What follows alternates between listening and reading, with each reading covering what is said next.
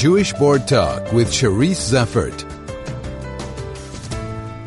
Jonathan Andrews has a documentary entitled The Story of Lina Amato. She's a Rhodes Island Holocaust survivor that was saved by the Turkish diplomat Selahattin Ülkümen. Jonathan joins me now on the line to tell me where and how this documentary can be seen. Jonathan, welcome. Hi, thank you, Charisse. Uh, the film is currently being screened at uh, the Holocaust centers. We had our first screening in Cape Town on the 12th of July, and uh, a few days ago it showed in Durban, and we have another screening coming up on Tuesday next week, the 4th of July, at the Johannesburg uh, Holocaust and Genocide Center. And then, of course, in Pretoria the following night. Pretoria, we are looking at doing a screening at Jaffa, and this uh, date is uh, going to be determined for probably sometime in August. So, uh, Jonathan, just in terms of the screenings that you've already had, to what extent are people coming up to you and saying, gosh, I had no idea that there were any Turkish diplomats involved in saving lives? Well, uh, uh the responses that I've had so far have been uh, tremendous and have uh, varied as well.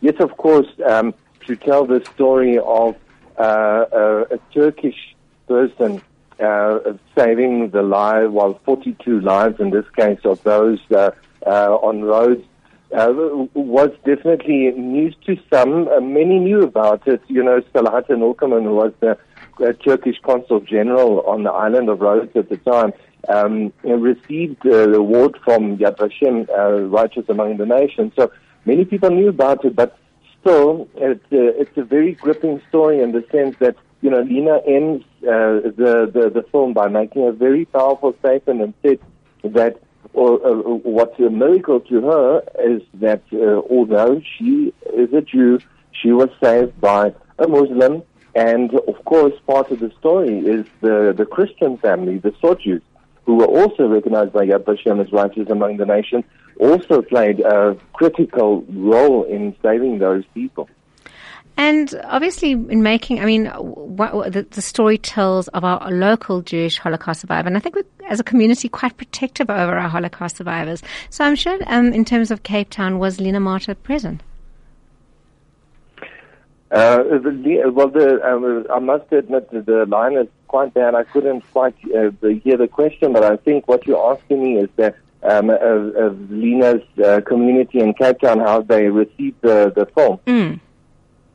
It was uh, it was a very powerful experience. Obviously, um, the the attendance was was quite good in Cape Town. Um, I must also say that uh, there sadly uh, was uh, a death in the community just a few days mm. before the screening. So many um, of Lina's friends uh, unfortunately could not attend.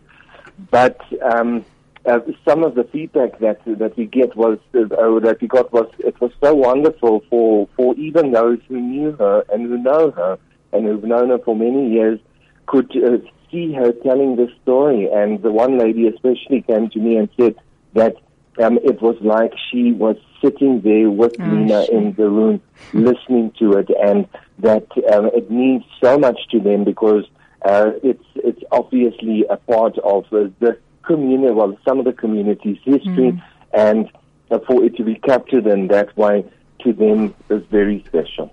Hmm. Well, um, Jonathan, thanks for joining us. I know you're doing it as part of um, at the Holocaust Center as part of the what was it the um, the, the Get Peace project. Okay, that's right. So um, I know you're working hard on other documentaries as well. So I look yes. forward to to speaking to you more about those ones when they're ready. I'm looking forward to that. Well, that's awesome. And just quickly, yes, I'm busy doing something about uh, the Holocaust survivor Veronica Phillips, who lives in in Johannesburg, and there's a very interesting other film on the horizon. It's uh, it deals with statelessness. Wow. Well, Jonathan, thank you. We have to leave it there, but just to say thank you so much for joining us and good luck with the screenings. And if anybody thank would like to get hold, if anybody would like to get hold of you, what should they do? Uh, the best is please browse to our website. It's www.getpeaceproject.com com. And if anybody didn't get that, they are welcome to contact me, and I will happily send those details on. That is documentary uh, filmmaker and photojournalist Jonathan Andrews.